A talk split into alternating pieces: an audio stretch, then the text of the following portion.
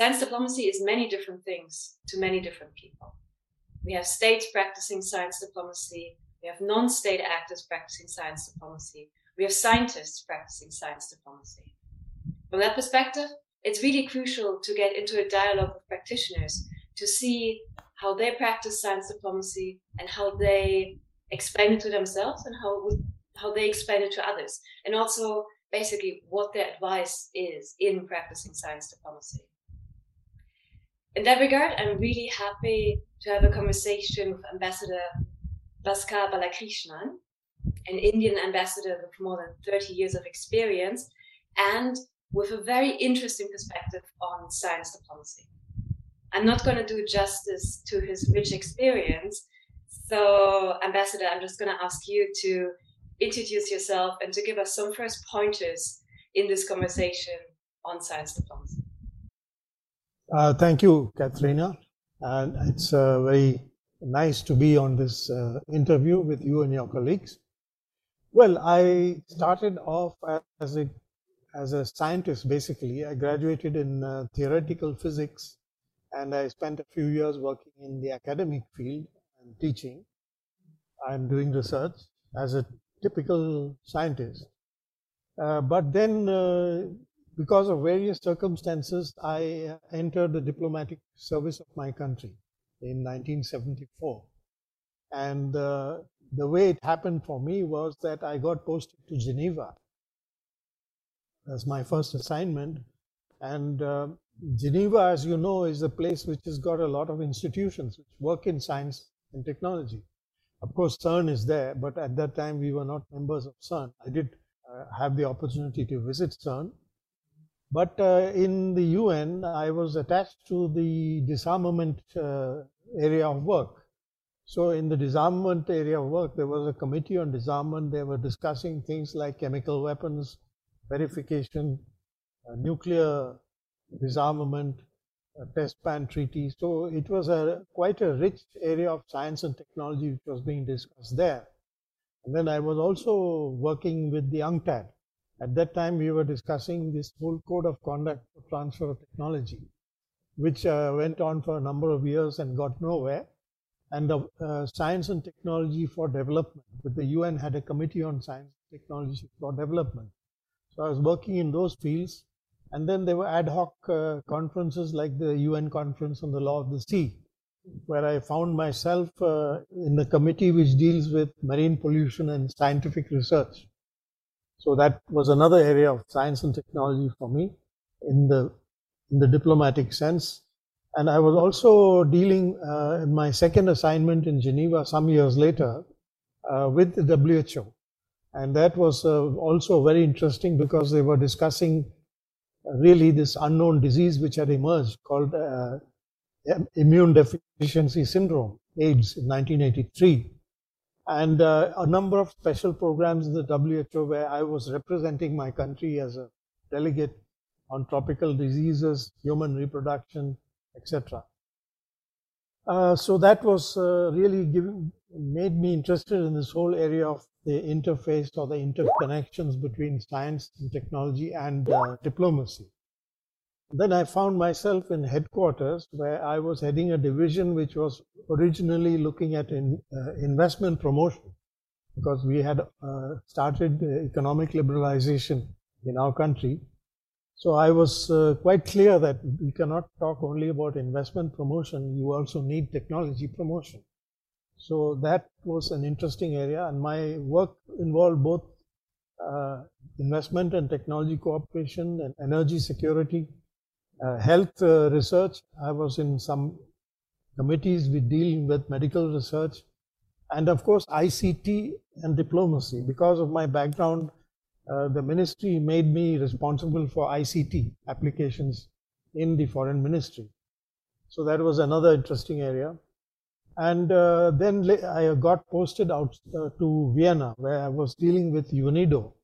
And UNIDO had a program of setting up science centers, uh, including the International Center for Genetic Engineering and Biotechnology, the International Center for Science in Trieste.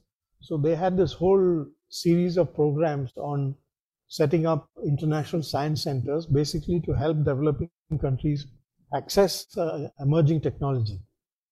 Uh, so that was interesting for me. And then in Cuba, I was posted there as the ambassador. And Cuba, although it's a developing country and subject to a lot of economic problems, had a fairly advanced biotechnology sector and vaccine development. And of course, in the health sector, primary health, they were very advanced. So that was an opportunity for me to work with, uh, to bring together Indian and Cuban companies to work in the area of vaccines and biotech products. So that was really in my diplomatic career, whether it was by accident or design, I found myself doing a lot of science technology related work.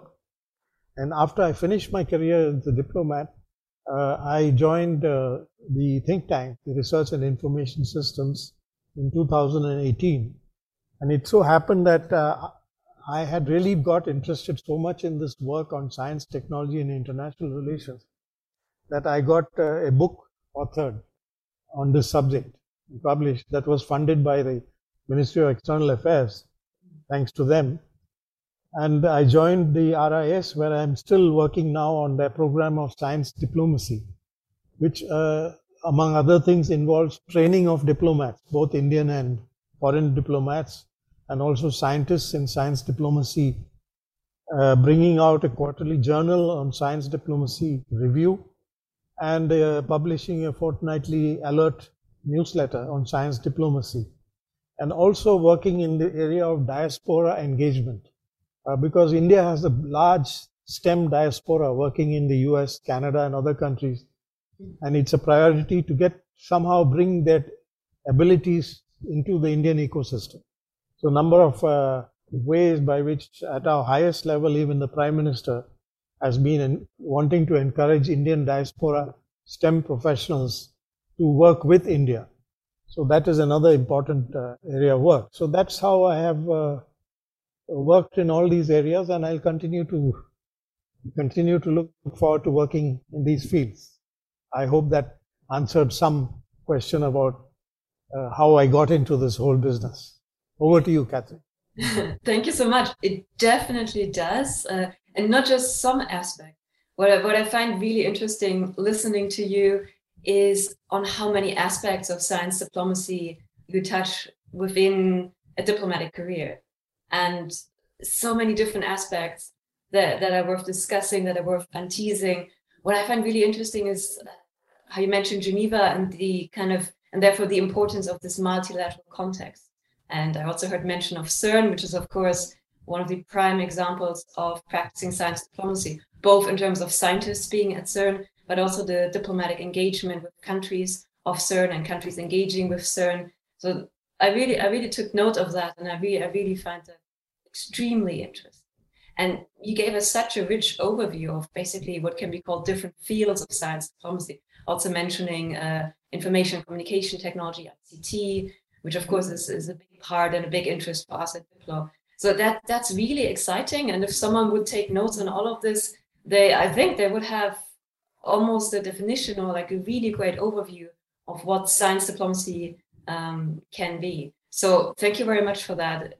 Really interesting and also amazing that you encompass all of that in you as one person, as one practitioner. So very exciting. And the big question now is, of course, in our conversation, where do we start? Where do we start um, unraveling all of this or kind of going deeper? And one way of starting is uh, to ask more about the science and technology policy and science diplomacy of India. You're an Indian ambassador, so I think this might be a good natural um, starting point. And so I wonder if you can tell us a little bit more about how you would describe the science and technology policy of India the science diplomacy of India. I mean, also keeping in mind, perhaps it's really hard to generalize over those many decades, but perhaps from your perspective, how, how would you describe that? And can, can you give us um, some pointers? we take that as a starting point. Well, thank you, Katharina. Uh, you know, India is a developing country and it's got many of the features of a developing country, but it's also a large country and it's got certain areas where it's fairly advanced. So it's a, it's a kind of uh, interesting country in terms of how its science diplomacy has evolved. Uh, well, for uh, let's say the most important thing for Indian science diplomacy is the focus on capacity building and the acquisition of new technologies, emerging technologies, and applications for development. And then, of course, the, the engagement with the STEM diaspora, and of course, use of STIs for SDG and technology facilitation. Now, if we look at the Indian ecosystem, uh, we are only spending 0.7% of the GDP on research and development, uh, which is a low figure. The number of researchers per million is very low. Uh, we need, and uh, of course, the number of you know the scientific institutionals and infrastructure is not sufficient.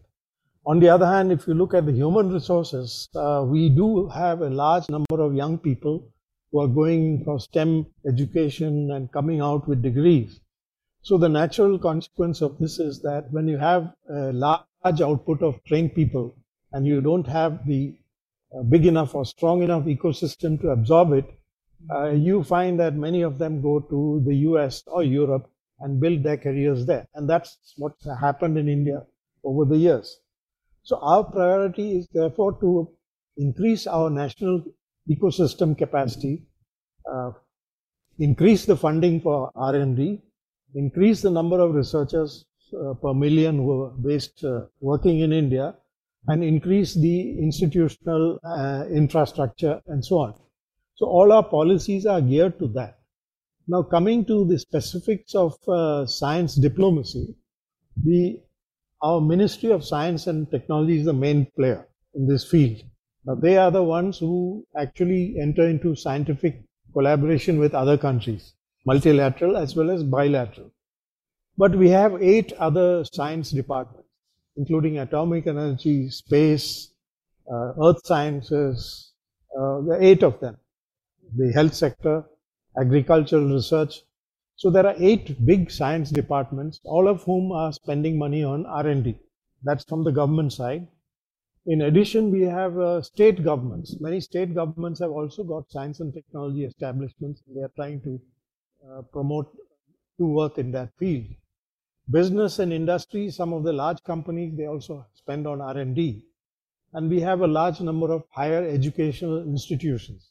Uh, specifically, I could mention the Indian Institutes of Technology, which have been become quite well known in the world for producing high quality graduates. So this is a very complex system, and uh, we uh, also, you know, the the network of science attaches abroad is very weak. We have only four science attaches in different countries unlike uh, some of the European countries or the US.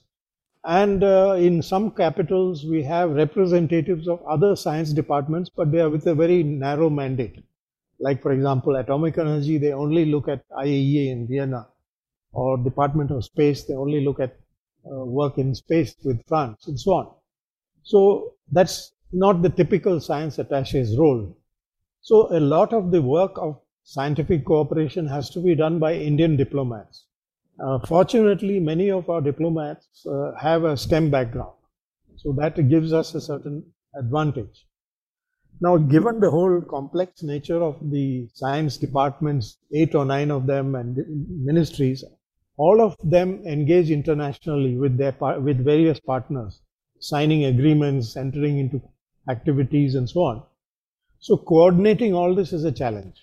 Uh, you know, for example, with, uh, with some countries like China, uh, the department, the Ministry of Science and Technology has is working with Taiwan, but there are many other ministries which are working with the People's Republic of China.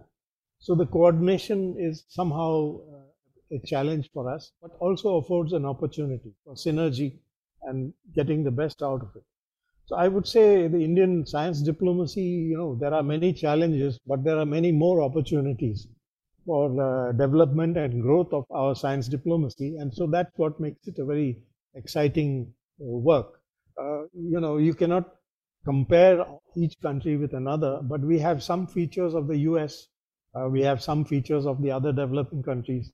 So it's a nice uh, it's a mixed, complicated, complex picture. Over to you. So thank you so much for painting this very rich and complex uh, picture. And what you said at the end, it's very interesting how we see different elements of the practice of science diplomacy reflected in what, India does. So, for example, you mentioned science attaches, which is, of course, uh, something very strongly pursued by the US and by European countries, as you said. At the same time, I think you and I are also very aware that this is a question of being able to afford um, a strong network of, of science attaches, of course. Uh, what I also find interesting is the mentioning of the diaspora and the importance and richness of the di- diaspora. And that's something we also hear a lot from from other countries in the global south. And this is exactly the point I kind of want to hook into um, the question of the practice of science diplomacy from the global south. So, what I'm going to do, and this is obviously a difficult task, is to ask for an even broader generalization. So, when we talk about the global south, and in itself, that's a bit problematic to generalize that much because, as you outlined, countries in the global south come from very different positions with very different backgrounds, um, different sizes, different abilities to invest in R&D, to pursue science and technology policy. But if we try to generalize from the perspective okay. of the global south, what are key elements, key concerns, perspectives when it comes to the practice of science diplomacy? And I think with your experience as a diplomat, you're in a good position to kind of tease out some some of the points that we might generalize about. So can you give us some pointers and some hints in, in that direction? Sure. Okay. I think that's a very good uh, question and uh, something which is uh, which is of concern to all of us.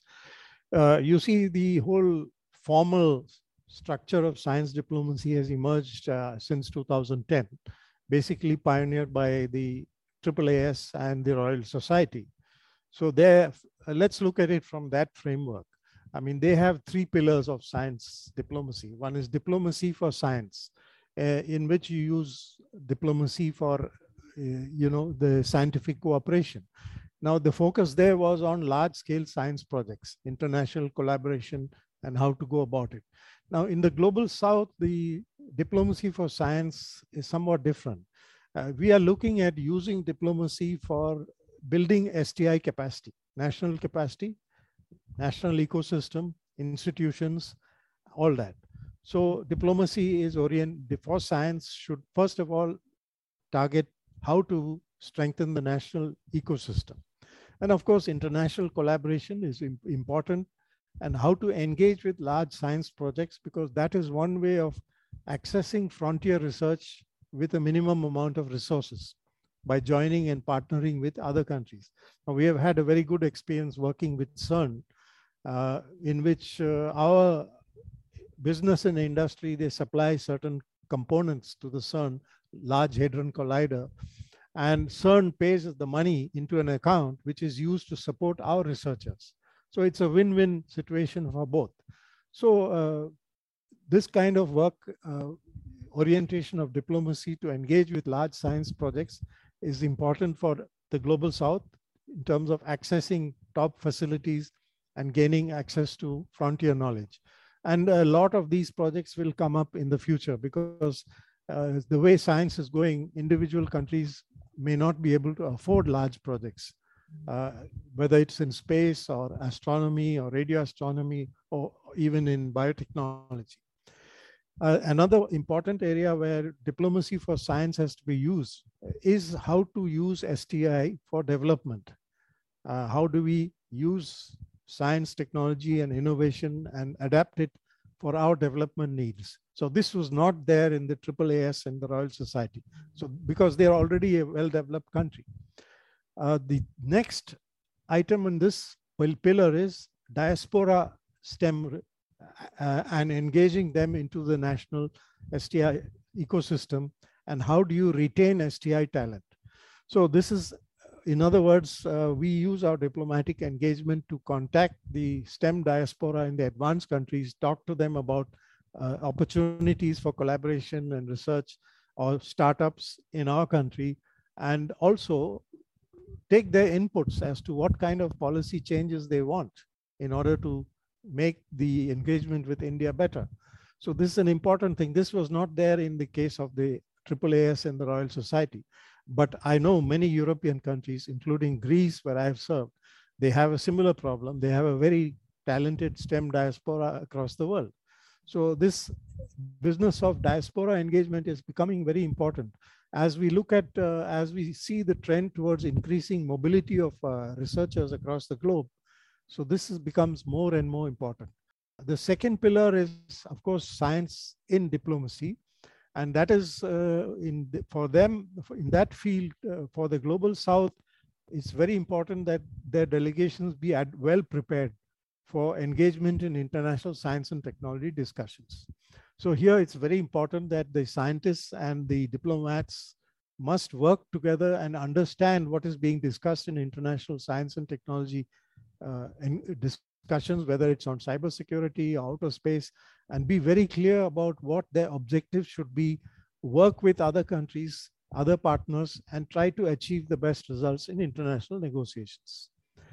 The third pillar is uh, science for diplomacy. That is the idea of using science to bring countries together, and especially when there are conflict situations. So this is a relatively less explored area in the global south, but it has a rich potential. Uh, one can look at the SESAME project in Jordan, where uh, countries who otherwise are uh, very sharply divided are working together on this uh, uh, on this accelerator uh, X-ray synchrotron source, and this includes countries like Israel and Iran and Pakistan, who have totally different approaches to the problems of the Middle East, but yet they work together. So this uh, science for diplomacy aspect is not that well uh, explored in the global south. There are opportunities. In South Asia, for example, one can look at uh, greater cooperation among the South Asian countries to tackle problems like uh, environment, air pollution, uh, access to energy, renewable energy, health, and pandemic cooperation because we have large populations and we have out, uh, potential outbreaks. So science for diplomacy, I would say, has a good uh, good potential for growth as far as the global south is concerned. Uh, south north issues and north north issues, I do not know. I think right now in the north, there's a big problem because of the Ukraine conflict. How do we prevent, uh, how do we minimize the breakdown of scientific cooperation as a result of the Ukraine uh, tensions over Ukraine. This is a big challenge for the North in, in science diplomacy. But for the South, uh, science for diplomacy means, well, getting more and more South-South cooperation and triangular cooperation uh, going. So that is, I think we have a fairly different perspective, uh, although we have some things in common. Thank you.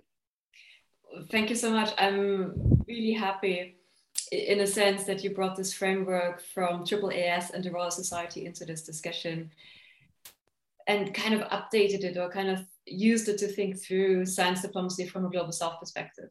I think that's very much needed and that's a very interesting perspective and update to that framework that we find in this publication from, as you said, I think 2010, right? So I think that's really important. And this framework obviously has come un, under question for, for some time now. And I think this questioning of this framework from a global south perspective is, uh, is quite crucial. So thank you so much for that. I realized we, we had a conversation for, for quite some time now. So I only want to allow myself one last question. That's a question I really wanted to ask right from the beginning. Um, and it kind of goes back to when you introduced yourself and, uh, and your background. So you mentioned you have a strong background in science, you worked as a scientist, you had a career there, and then switched over into uh, diplomacy and becoming a diplomatic practitioner and uh, ambassador for India.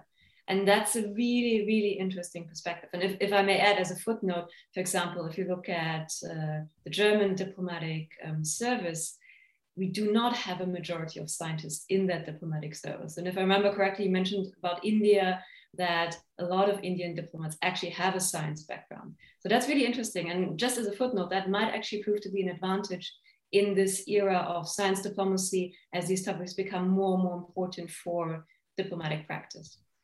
But the question I actually want to ask is about your advice for practitioners, science diplomacy practitioners, and kind of also keeping in mind that science diplomacy practitioners might uh, be scientists or come from a strong scientific background, might be diplomats, might be other non state actors. And so, with the experience you have, and also perhaps being able to almost switch hats between being a scientist and being um, a diplomat, what is your advice? Do you have anything you would like to highlight for practitioners? Anything they should keep in mind? Uh, and obviously, we're all going to take very close notes now. So, what's your advice? Thank you. I think you asked a very important question. Uh, well, you know, diplomats and scientists both can feed into science diplomacy. You need the skills from both sides to be brought together in science diplomacy.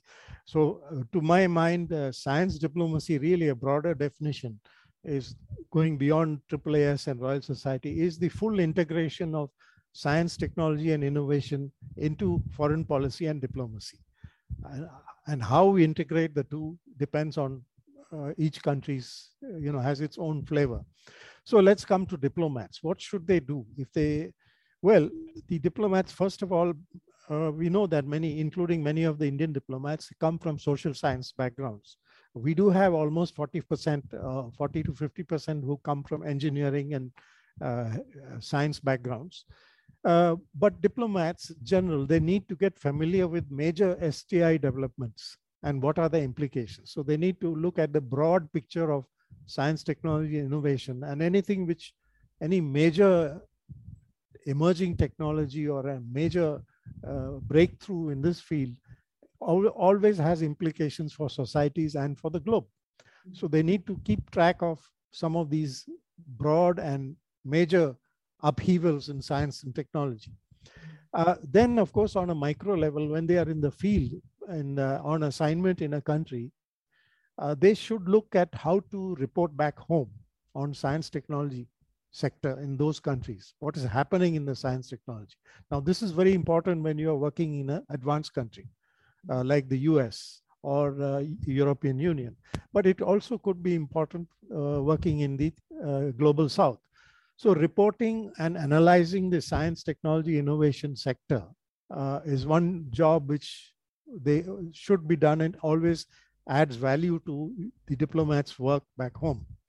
And then, of course, engaging with science technology institutions and stakeholders in the host country, like visiting research institutions, research centers, labs, talking to the people there, uh, science ministries. So a lot of useful uh, information comes and you can come up with useful opportunities where you can work together with them.